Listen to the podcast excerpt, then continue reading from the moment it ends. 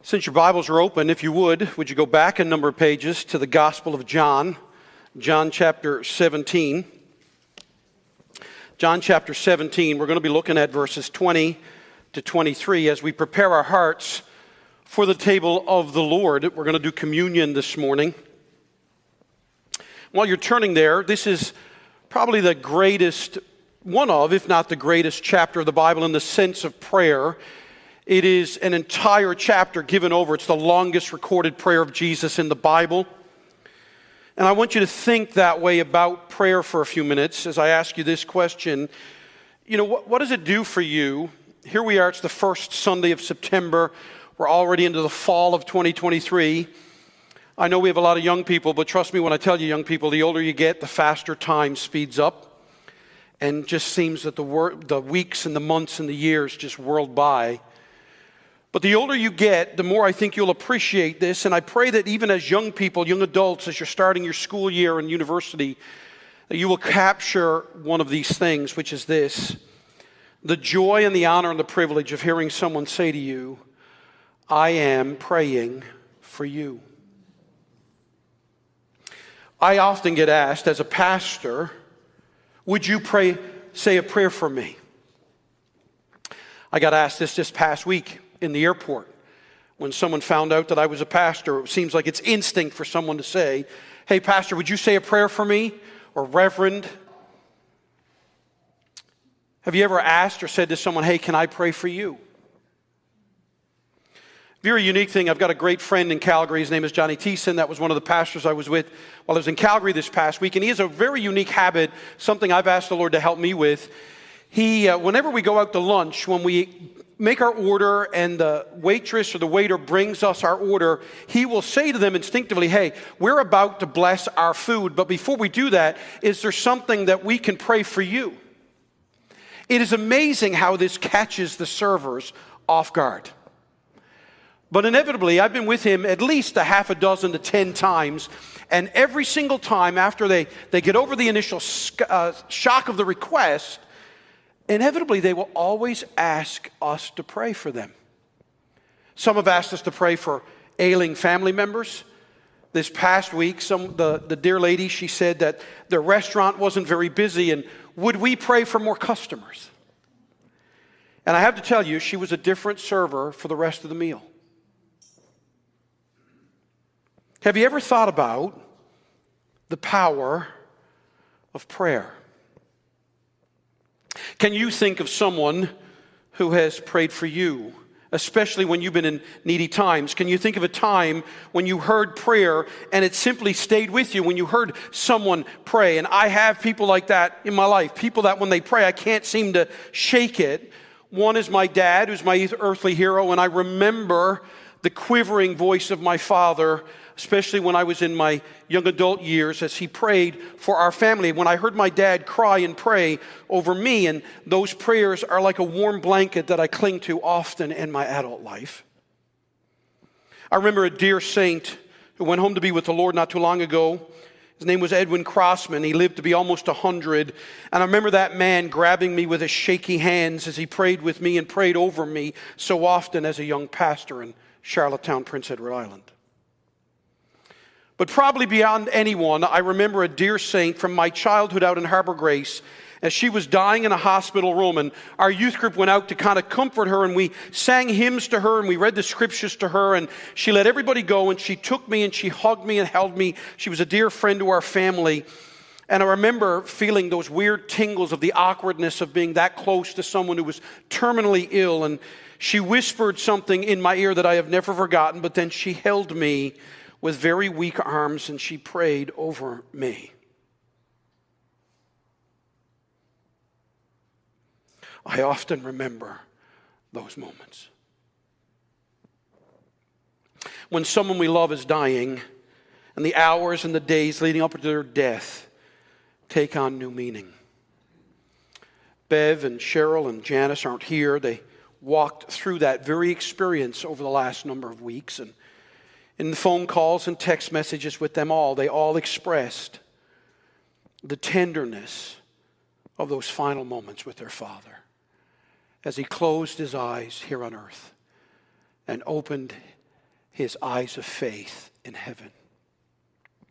Isn't it true that we often pay closer attention to the words those dear ones speak and they hold their written words with tender reverence? And that's what I want you to realize as we come to this first Sunday of September and communion that in John 17, if you've got your Bible on your phone or in your lap, you hold in your hands the words spoken by Jesus in his final hours.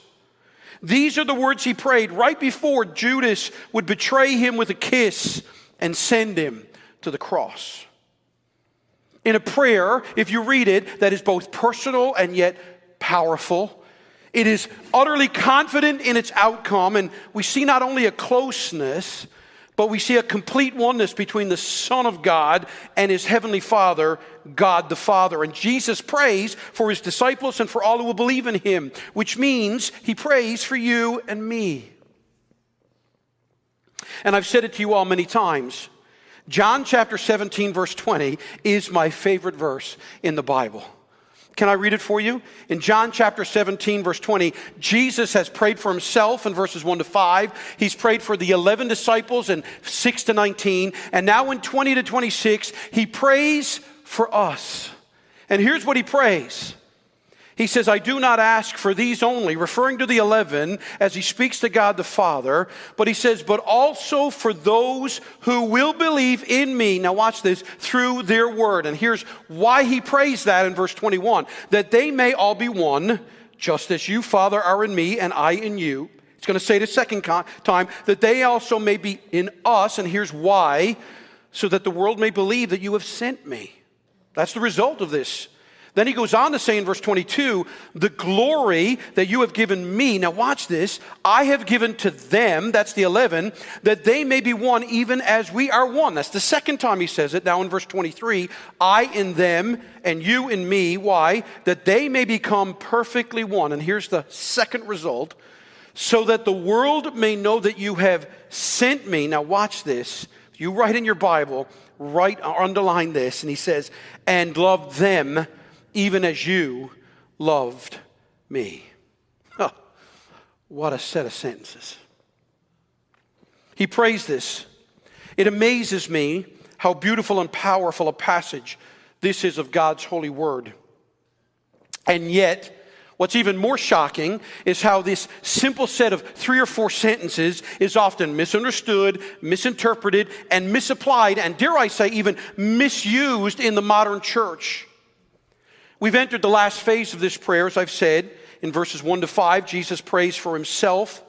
In verses 6 to 19, he prays for the 11. And don't forget that these 11 disciples, we should be able to relate to them because right here in this moment, they're confused and scared and tired.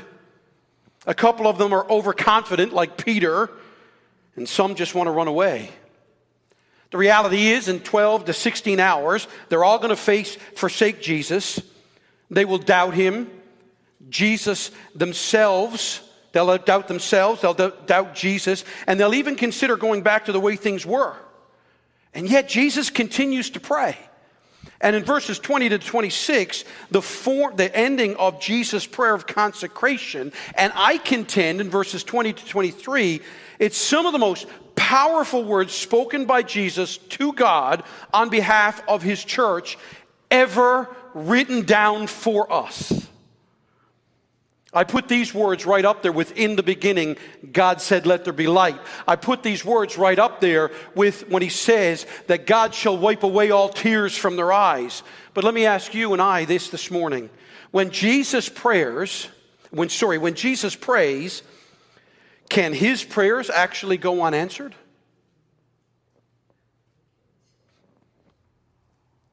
Can Jesus' prayers not be heard? You see, I know that you will instinctively go no, but I actually wonder how you live your life. Is it possible for Jesus to pray anything that is not the will of God? So consider this when we read these words. And then consider how far away from God and His Word and what it means to have a living relationship with Jesus must mean. You see, if I'm being honest, it's been a long week. I left here on Monday at 6 p.m. and traveled to Calgary. Of course, there was a couple of delays because it's Air Canada.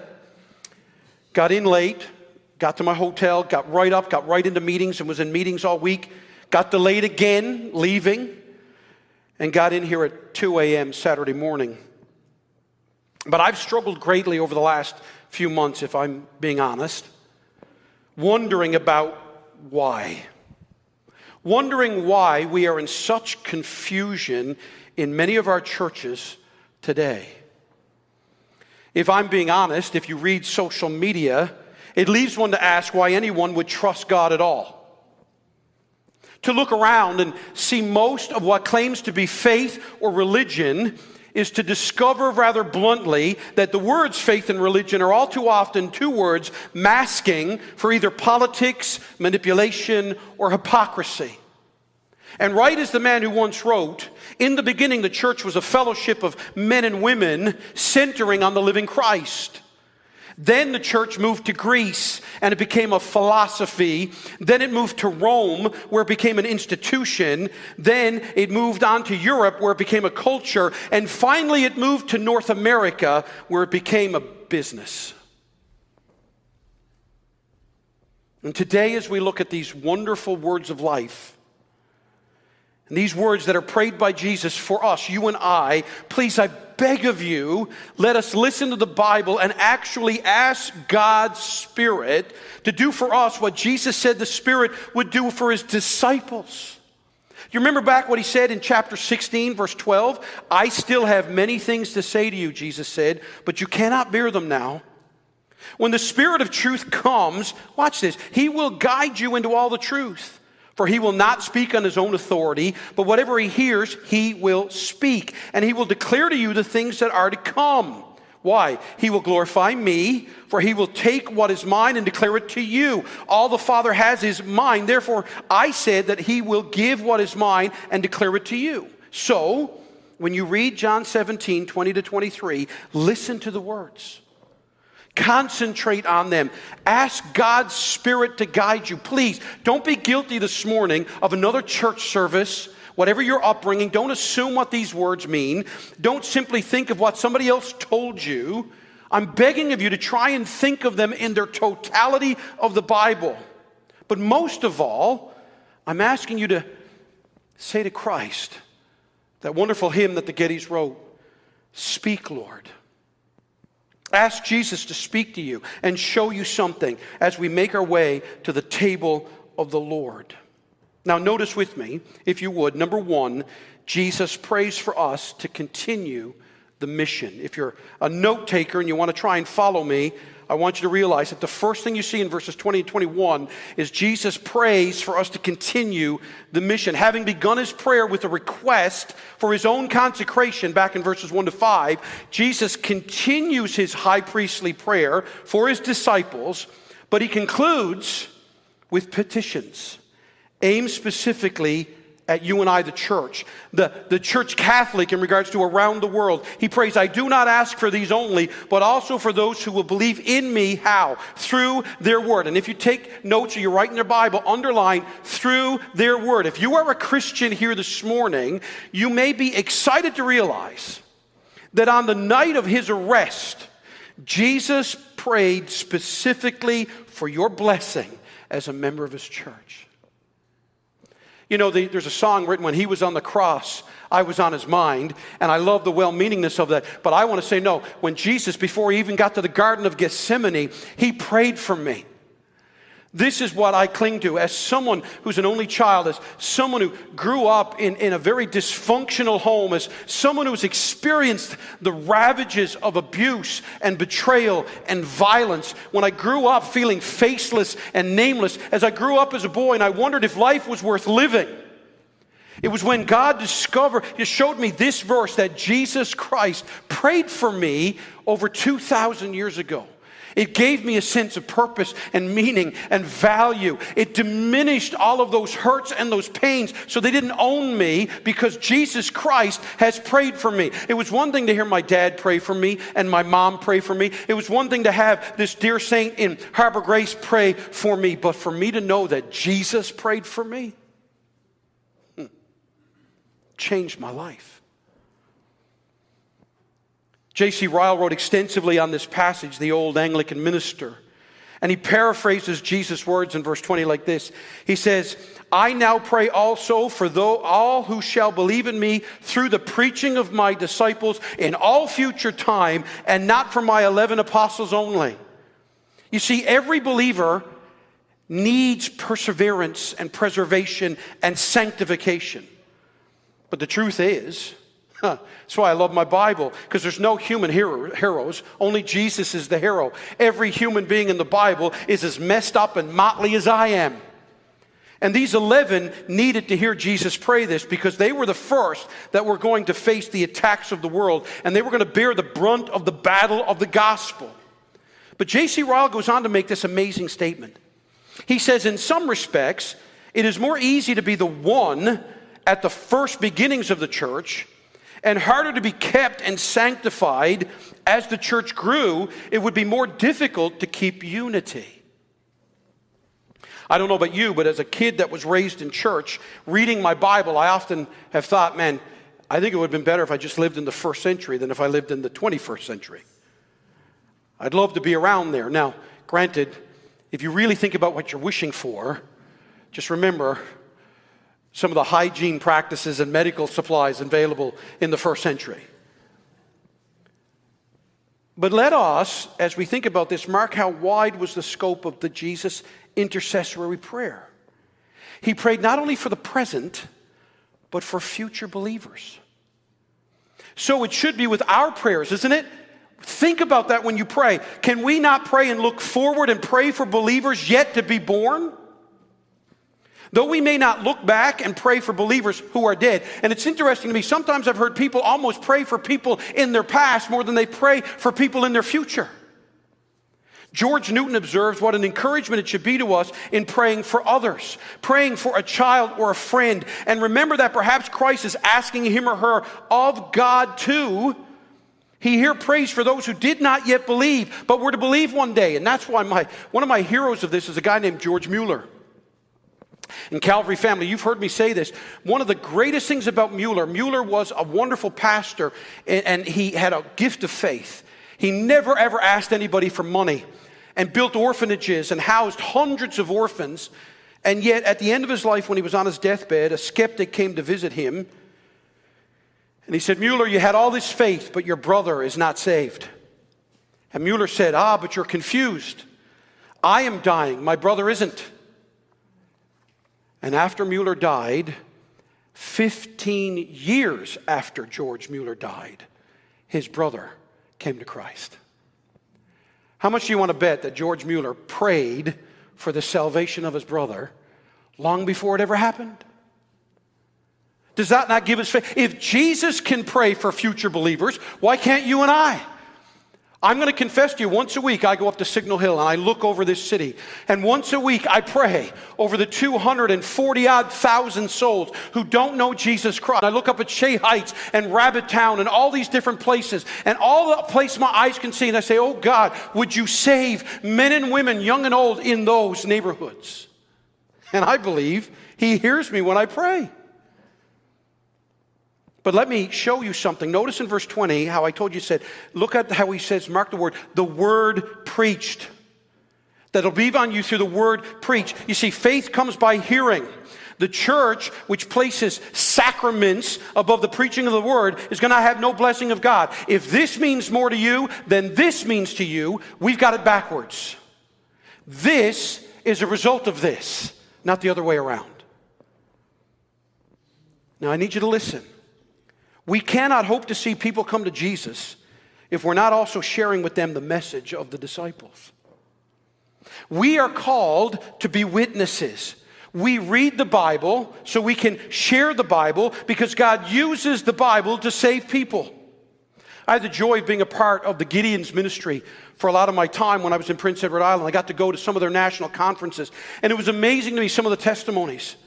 I got to stand next to a guy that had spent 15 years in prison and he told me that he was so hardened that somebody gave him a Bible when he went to prison, and instead of reading it, he used the sheets of it to roll his cigarettes.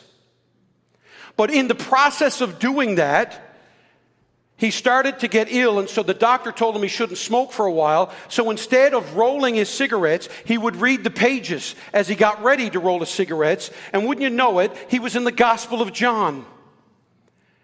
And so he read the Gospel of John as he rolled his cigarettes in anticipation of one day smoking them. And God, in His mercy, used the Word of God to save his soul.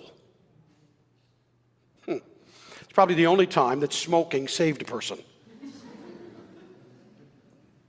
We need to realize and see if Jesus prayed for you and me, then who else is Jesus praying for? How about your spouse?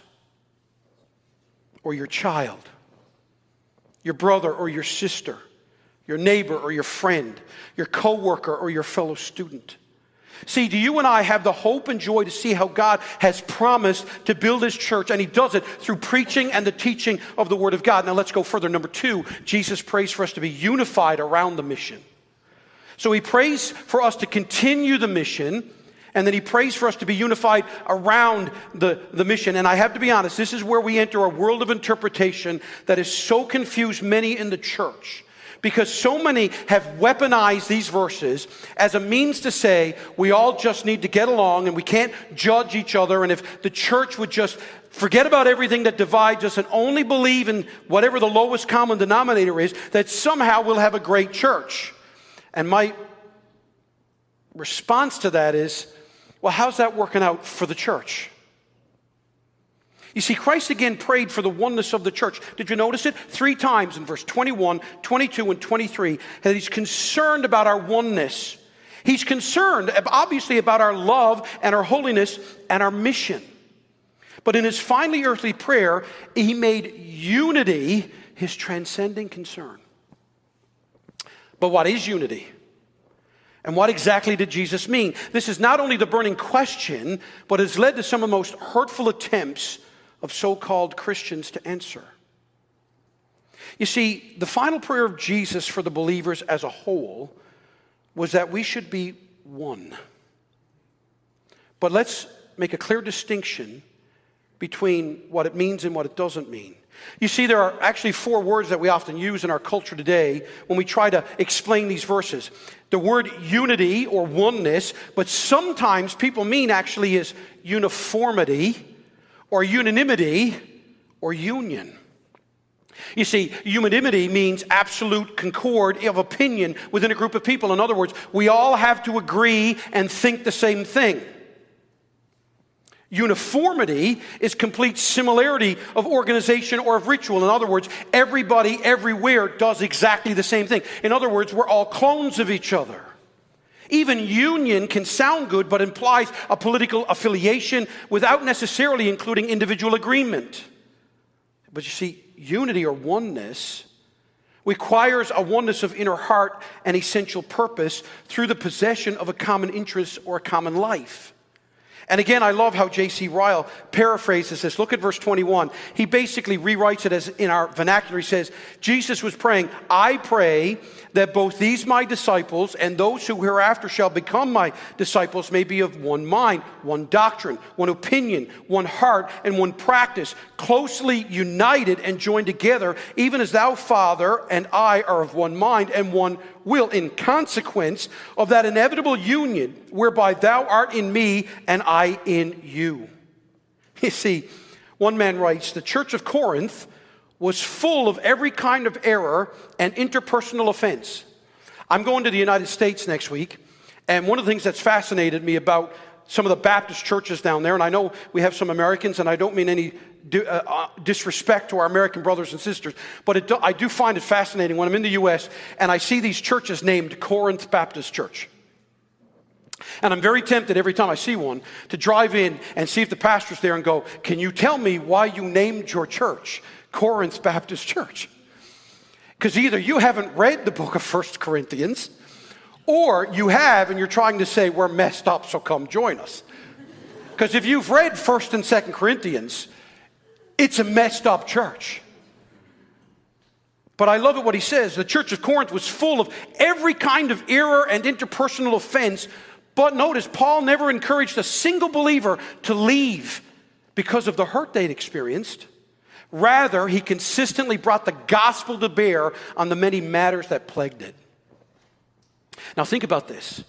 We've learned so far that Jesus prays for his church. Paul alluded to it in his opening that we are to be a joyful church, a holy church, a missional church, a truthful church.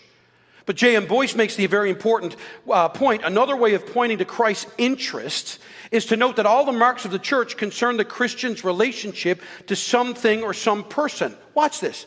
Joy is the mark of the Christian in relationship to him or herself. I have the joy of the Lord. Do you have the joy of the Lord? Holiness is the mark in relationship to God. Be ye holy, God says, for I am holy. Truth is the mark in his relationship to the Bible. In other words, I joyfully and, and, and, wholly know where to find truth. It's in God's Word. Whereas mission is the mark of his relationship or her relationship to the world. Whereas unity and the last, love, which in some sense summarizes them all, we deal with the Christian's relationship to all who are likewise God's children. So, joy is your relationship to yourself, holiness is your relationship to God, truth is your relationship with His Word, mission is your relationship with the world, and unity is your relationship with other Christians. Now, I'm going to be honest, many interpretations of these verses focus so much on the oneness that Jesus actually expects from his church that often I think they're in danger of missing the point. Here's the point of the verses faith comes only through the preaching of the gospel. This is what happens when you get out of whack and out of balance. Friends, listen to Paul and what he tells the Romans in Romans chapter 10. How then will they call on him in whom, in whom they have not believed? Paul asks the obvious question How are we going to see people come to Christ? And he says this, and how are they to believe in him of whom they have not heard? And how are they to hear without someone preaching? And how are they to preach unless they are sent, as it is written, How beautiful are the feet of those who preach the good news? So, in other words, Christ prays for those who will truly believe in Him through the means of preaching the gospel, and that's what we will be united in as one. It's not about the lowest common denominator. It's about the oneness of the gospel. It's oneness with the Father in the Son, and that's the ultimate goal. When we think of what Jesus prays here, he actually is saying we are to be united as the Trinity is. But wait a second. See, here's the problem. How can you and I be as united as the Trinity is? And the answer is we can't. So then it cannot be what he's praying. You see, you and I don't have the divine essence of God. And you see what I'm saying? This is why I want you to interact with the Bible and ask it questions. Jesus is praying that we, his children, would have the same unity as the Trinity in regards to divine power and purpose. And what's that about? It means salvation. We are to want what Jesus wants, which is what? The glory of the Father. What the Father wants, the glory of the Son. What the Spirit wants, the glory of the Father and the Son in salvation. We want what God wants. We join with God in doing the way, things the way he wants them to do, not the way we think it's best you remember what Jesus said in John 5 19? The Son can do nothing of his own accord, but only what he sees the Father doing. So, church family, listen to me. If the Father and the Son are one in purpose and love, then we are called to be like that as well. So, unity, all this oneness, can only between, be between those who are truly saved. So, instead of us trying to figure out how to get rid of denominationalism, why don't we go even further back and say, are we actually dealing with saved people or not? Unity is not about perfection either. In fact, if you'll allow me to comfort us all, John 17, 21 doesn't mean we don't argue or fail, that the, that the world would believe God sent Jesus only if we're perfect. It says that we should love each other. Remember what he said back in John chapter 13? I love these two bookends. He says, The way you love each other proves you are my disciples. And then in this passage, he says, The way you are united to each other proves to the world that Jesus is God. But wait a second. Last time I checked, I don't love people perfectly, and I, I'm not unified perfectly. I make mistakes. I get proud and selfish and tired, and so do you. Even though maybe some of you didn't know that, I lovingly tell you, you're not perfect.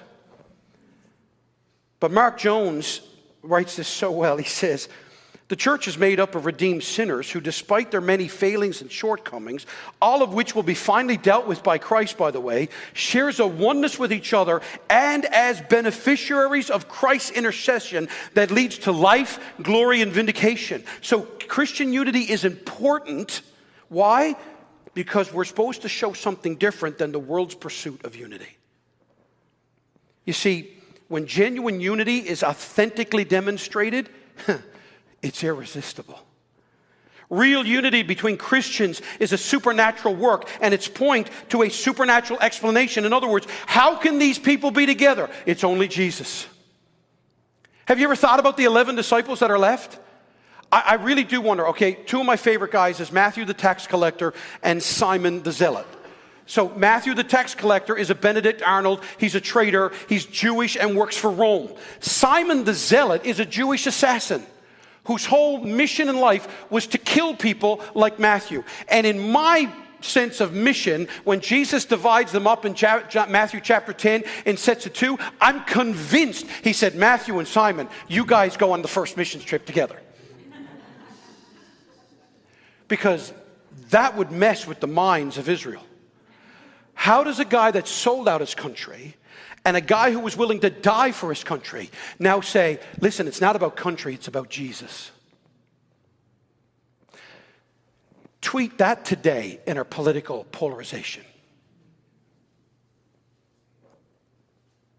I love this. Our Lord explains even further what the world perceives when there is true, true unity amongst his people. He says, I am in you, I, am, I in them and you in me may be brought to complete unity to let the world know that you have sent me and have loved them even as you loved me in verse 23. So one man has su- summarized it like this. Are you ready? And young people, I want you to listen up because this is, your, this is the world you live in today. Atheists say there is no God. Agnostics, which many of you are going to deal with when you go to school and work tomorrow or Tuesday, agnostics say, well, there might be a God. Humanists say, let's remove God and make humans God. Pornography and the sexual revolution of our day says sex is God. Greed says money is God. Government says power and knowledge is God. Pride says I am God. But the Bible says Jesus is God. And so Jesus prays, stick with the Bible.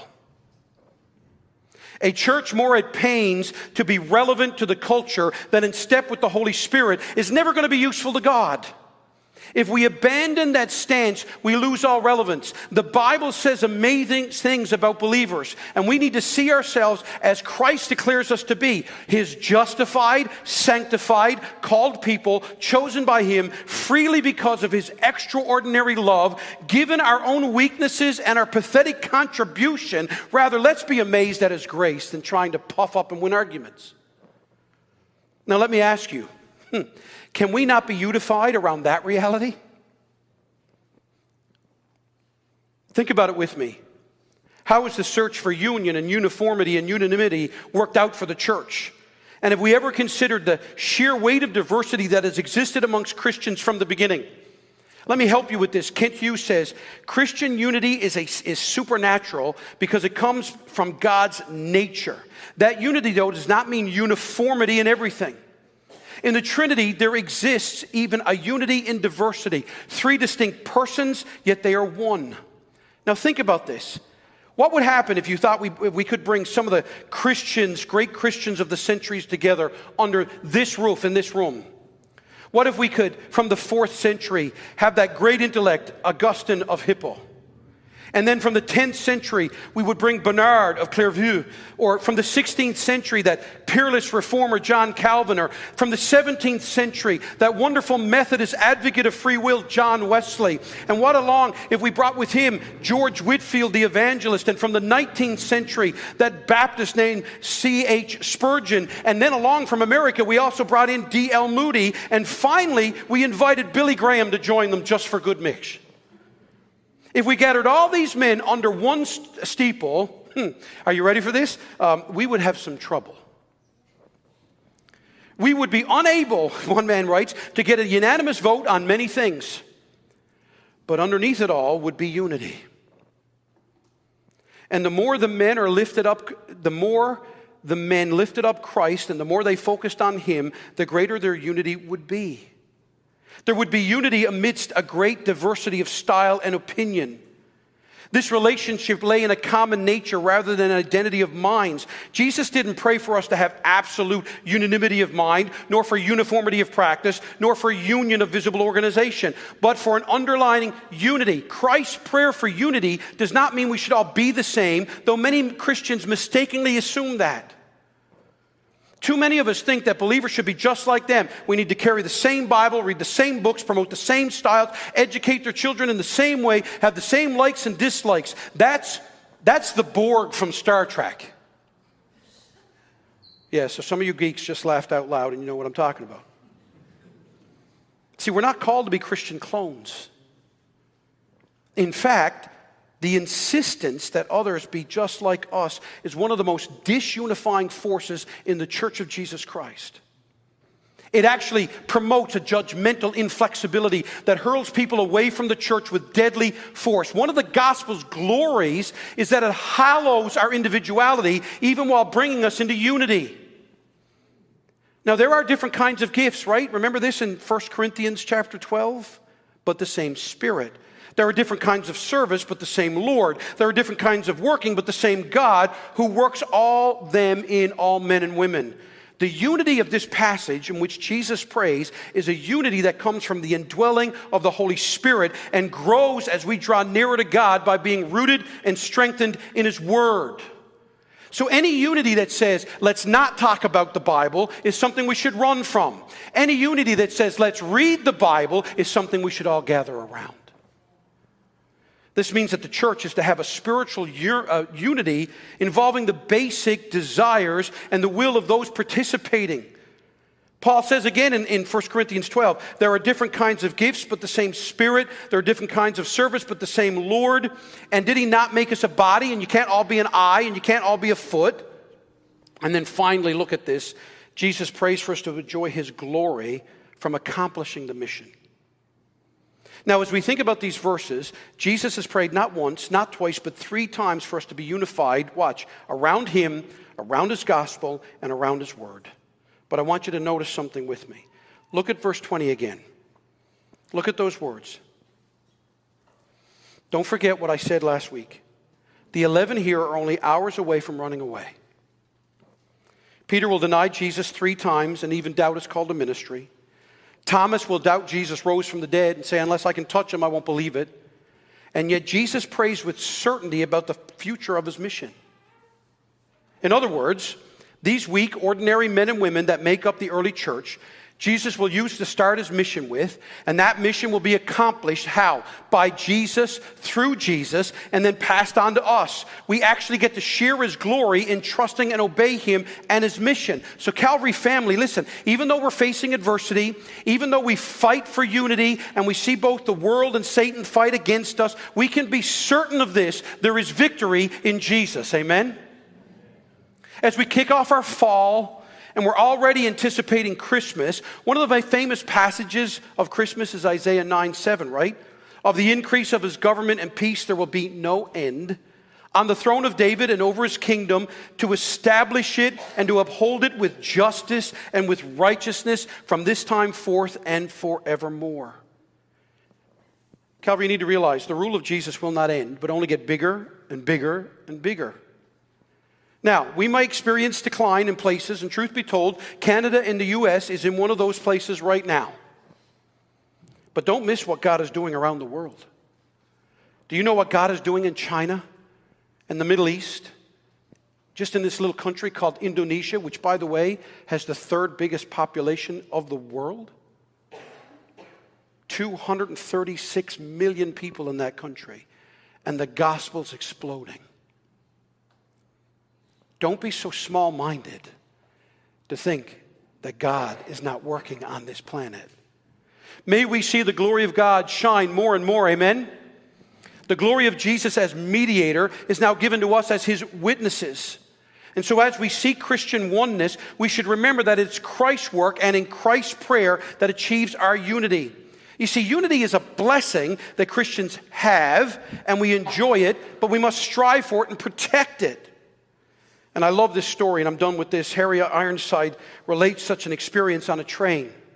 Here's what it means. He says the first morning on the train, he began his day by reading from his Bible, and a German woman came by and asked him what he was doing.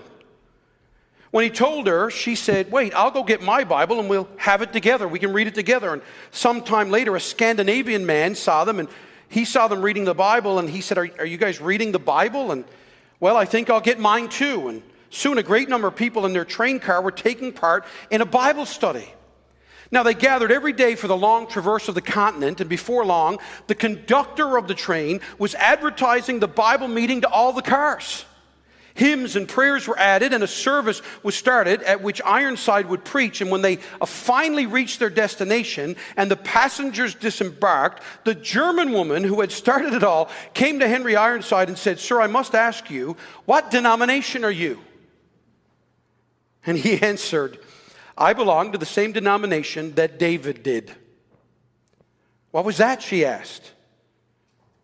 I didn't know that David belonged to a denomination. And Ironside replied, I am a companion of all them that fear the Lord and keep his precepts. And the lady replied, Yeah, yeah, that is a good church to belong to. Calvary family, it's very fitting that we would look at these verses, considering now as we come to the table of the Lord. And I'm going to ask our folks to come now, and we're going to get ready to serve this out to you. And it would be remiss of me that I would not remind you once again that we've been prayed for by Jesus. And not only have we been prayed for by Jesus, He's still praying for us. Jesus prayed for our salvation, and He continues to live and share and rest in it. And remember that that salvation is what He prays for you and I today. So let me ask you all something. Does that make this a special, important, and significant to you? This is why we preach and practice these types of things in our church. One, Jesus commanded us to do it, but second, Jesus gave it to those who are His. So here's my question to you this morning Do you know Jesus as Savior and as Lord? Or simply, do you know Jesus only as someone from history who seemed to have impacted the world around him? You see, friends, do you realize that Jesus prayed for all those who would believe in him? And I want to ask you are you sensing that gentle, loving, life shaking call of Jesus in your heart and mind right now? Let me ask you will you respond to him? It might be conviction that's causing you to think this way. Maybe there's sin in your life that you know is not right, or maybe you just have that unsettled sense that something is missing. Are you here this morning and you're searching for peace and rest? Have you experienced that anger or pride of life just wearing you down? Then come to the table. Give Jesus your burdens and your sin, your hurt and your anger, your bitterness. Bring him your questions and your doubts. Give them to him. He lived for you and died for you and rose again for you. Jesus is the answer to life, and he and he alone can make sense of all that's around us. He gave us not only his life, but his word. And when we trust and believe in Him, He gives us Himself and we become the temple of God. And you don't have to confess to a man, you don't have to trust in a church denomination. You have God with you anywhere at all times. And so, Christians of Calvary, do you remember that? This is our faith. This is the gospel. This is what we remind ourselves of at this table. Jesus prayed for us. We are the confirmation and the continuation of his ministry. We are to be unified around it, to glory in it, to trust in it, and give it away to anyone who will listen. So, again, let me ask us as we come to the table are we more urgent and passionate about winning arguments and about being right in our opinions of Scripture? Or are we humble and truthful to acknowledge I need to obey what I know to be true and patient and loving about things that I know are not obvious?